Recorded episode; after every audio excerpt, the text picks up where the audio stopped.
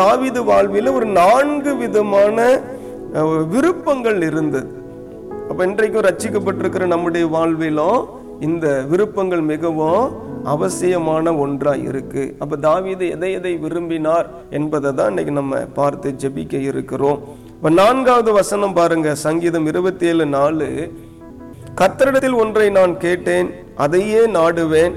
நான் கத்தருடைய மகிமையை பார்க்கும்படியாகவும் அவருடைய ஆலயத்தில் ஆராய்ச்சி செய்யும்படியாகவும் நான் என் ஜீவனுள்ள நாளெல்லாம் கர்த்தருடைய ஆலயத்தில் தங்கி இருப்பதையே நாடுவேன்.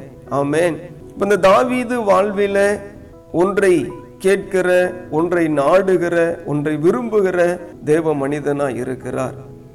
அப்ப இன்றைக்கு நம்ம ஏதோ ஆண்டவரை தேடணுமேன்னு தேடுறவங்களும் நிறைய பேர் உண்டு. ஆனால் ஆண்டவரை விரும்பி தேடுகிறவர்களும் உண்டு. இப்போ பசிக்காக சாப்பிடுறவங்களும் உண்டு. ஆனால் விரும்பி சாப்பிடுகிறவர்களும் ருசிச்சு சாப்பிடுறவங்களும் உண்டு. அப்போ வேத பகுதியில் பார்க்கும் பொழுது கூட கர்த்தர் நல்லவர் என்பதை நம்ம என்ன செய்யணுமா? ருசித்து பார்க்க வேண்டும். இந்த தாவிது வாழ்வில் இருந்த விருப்பம் பார்த்தீங்கன்னா ஏன் அவர் அவ்வளோ விசுவாசம் உள்ள ஒரு தேவ மனிதனாக இருந்தார்? எவ்வளோ நெருக்கங்கள் உபத்திரவங்கள் எதிர்ப்புகள் போராட்டங்கள் கைவிடப்பட்ட நிலைமை எல்லா சூழ்நிலையிலும் இந்த தாவீது எப்படி தேவன் மீது அவ்வளோ உறுதியாக இருக்க முடிந்தது என்று சொல்லி பார்த்தா இந்த தாவீது வாழ்வில் இருந்த முதலாவது விருப்பம் என்னன்னா அவருடைய மகிமையை பார்க்கும்படியாகவும் அவருடைய ஆலயத்தில் தங்கி ஸ்தோத்தர் அவருடைய அந்த கிருபைகளை பார்க்கும்படியாக அவருடைய வசனங்கள் அவருடைய சத்தியங்களை ஆராய்ந்து பார்ப்பதற்கு தன்னுடைய வாழ்வை ஒப்பு கொடுத்த ஒரு தேவ மனிதனா அவர் இருக்கிறாரு. அப்ப தேவ மகிமையை பார்க்கணும். த க்ளோரி ஆஃப் காடு அதே போல தேவ சமூகத்தில் இருக்கணும். த பிளேஸ் ஆஃப் காட் அப்ப இன்னைக்கு நிறைய நேரங்களில் நேரங்களில நாம் தேவனுடைய மகிமையை அவருடைய சமூகத்தில் நாம் அனுபவிக்க வேண்டும். பார்க்கணும். அவருடைய மகிமையை பார்க்கணும். அப்ப சாலமோன் கூட ஆலயத்தை கட்டி பிரதிஷ்டை செய்த பொழுது அங்கு என்ன செய்ததா? அந்த வல்லமை அந்த மேகம் போன்றிருக்கிற அவருடைய மகிமை அந்த சாலமனுடைய ஆலயம் முழுவதும் நிரம்பினது என்று சொல்லி பார்க்கிறோம். அப்ப கர்த்தருடைய ஆலயத்தை விரும்புகிற ஒரு தேவ மனிதனாய் அவர் இருக்கிறார். அவருடைய சமூகத்தை விரும்புகிற ஒரு தேவ மனிதனா இருக்கிறார். அப்ப இந்த நவீன காலகட்டத்தில் பாருங்க சபையின் மீது அதிக பக்தி இருந்தது மக்களுக்கு. முன்ன நாட்களில சபை என்றாலே ஒரு பயபக்தி சபை என்றாலே ஒரு ஒரு பணிவோடு கூட ஒரு தாழ்மையோடு கூட ஜெபங்கள் ஆராதனைகள் சபையில் ஆண்டவரை வைராகியமாய் தேடுகிற காரியங்கள் இருந்தது.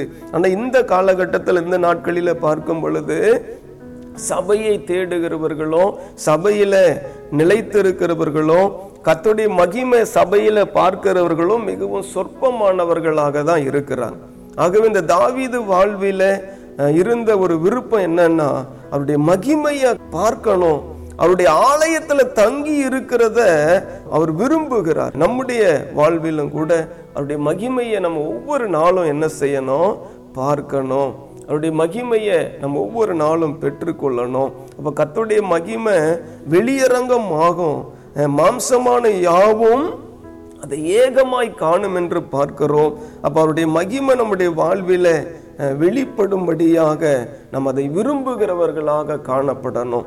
அல்லே லோய்யா ஆகவே நம்ம வாழ்வில கூட அவருடைய மகிமை வந்துச்சுன்னு சொன்னால் நம்முடைய வாழ்வில் இருக்கிற உபத்திரவங்கள் போராட்டங்கள் நெருக்கங்கள் எல்லாவற்றுக்கும் ஒரு முடிவு உண்டு. அவருடைய மகிமையை பார்க்கும்படியாய் அன்றைக்கு அந்த மோசை வாஞ்சித்தார். அவருடைய மகிமையை பார்க்கும்படியாக அன்றைக்கு அநேக பரிசுத்தவான்கள் வாஞ்சித்தார்கள். எளியா எலியா மோசே அந்த மறுரூப மலையில கிறிஸ்துவோடு கூட வந்து அந்த மறுரூபமாய் அந்த இடத்துல காணப்பட்ட பொழுது பேதுருவும் யோவானோ அந்த அவருடைய மகிமையை என்ன செஞ்சாங்க? பார்த்தாங்க.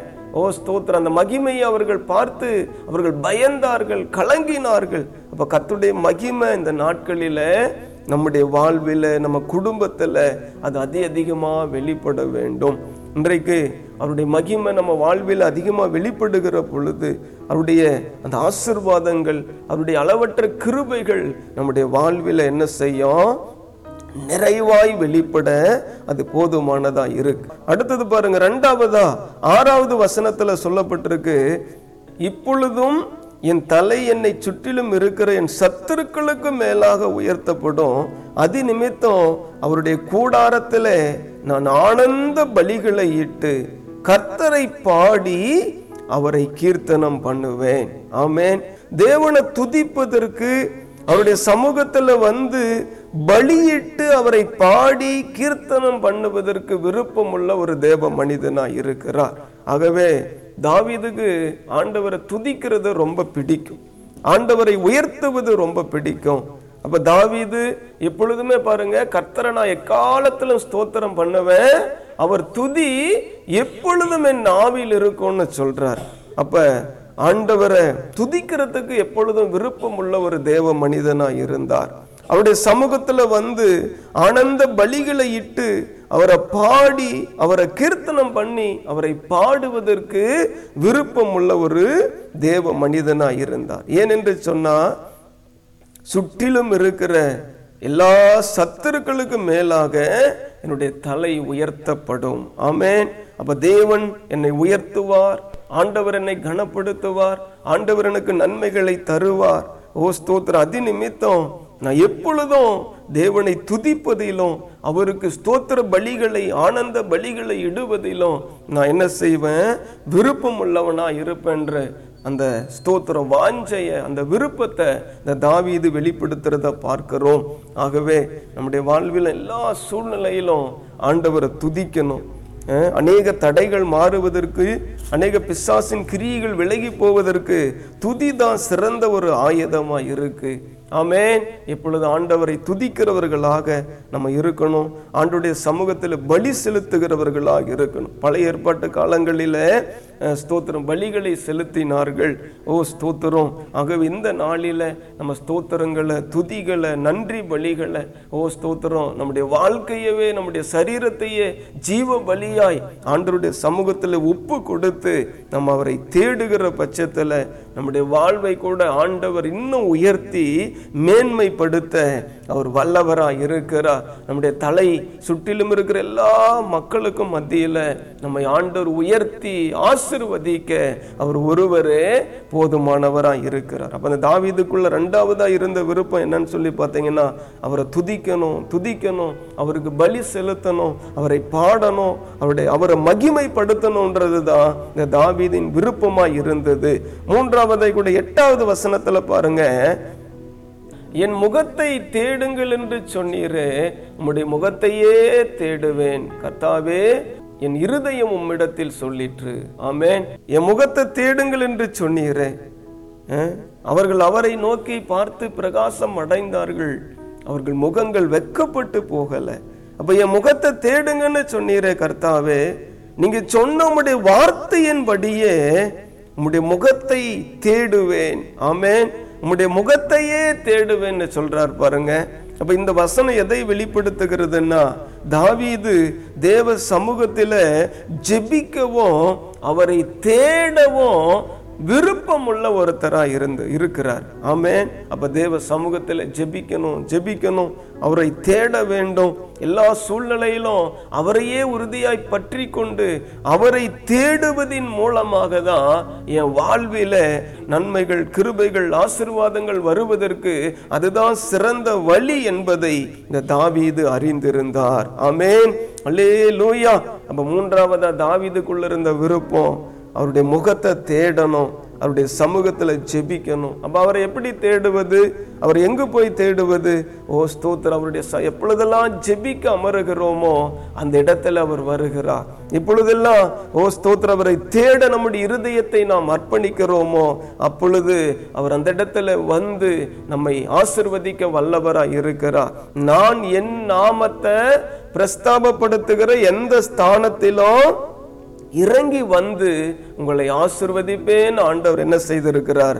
வாக்குத்தத்தம் கொடுத்திருக்கிறார். ஆமேன். அப்போ இந்த தாவீதுக்குள்ள இருந்த மூன்றாவது விருப்பம் என்னன்னு சொல்லி பார்த்தீங்கன்னா ஜெபிப்பதிலும் தேவனை தேடுவதிலும் மிகுந்த வாஞ்சையுள்ள ஒரு தேவ மனிதனாய் இந்த தாவீது காணப்பட்டார் என்பதை இந்த தேவனை மாத்திரம் வைராகியமாய் அவருடைய வார்த்தையின்படி தேடுகிற ஒரு தேவ மனிதன் என்பதை இந்த எட்டாவது வசனம் நமக்கு வெளிப்படுத்தி இருக்கிறது. ஆமேன். அடுத்தது பாருங்க பதிமூன்றாம் வசனத்துல கூட வாசிக்கும் பொழுது நானோ ஜீவனுள்ளோர் தேசத்துல கர்த்தருடைய நன்மையை காண்பேன் என்று விசுவாசியாதிருந்தால் கெட்டு போயிருப்பேன். ஆமேன். அப்ப தாவீது வாழ்வில நெருக்கங்கள் வந்தது உபத்திரவங்கள் வந்தது. அப்ப இந்த சூழ்நிலையில கூட ஒரு எதிர்பார்ப்பு இந்த தாவீதுக்கு இருந்தது. ஒரு நம்பிக்கை இந்த தாவீதுக்கு இருந்தது. ஒரு உறுதி இந்த தாவீதுக்கு இருந்தது. இந்த பதிமூன்று பதினாலு இரண்டு வசனங்கள் அதை தான் சொல்லுகிறது. ஒரு நம்பிக்கை வைத்திருக்கிற ஒரு மனுஷனா இருக்கிறார். அப்ப நான் நன்மையை பார்ப்பேன்.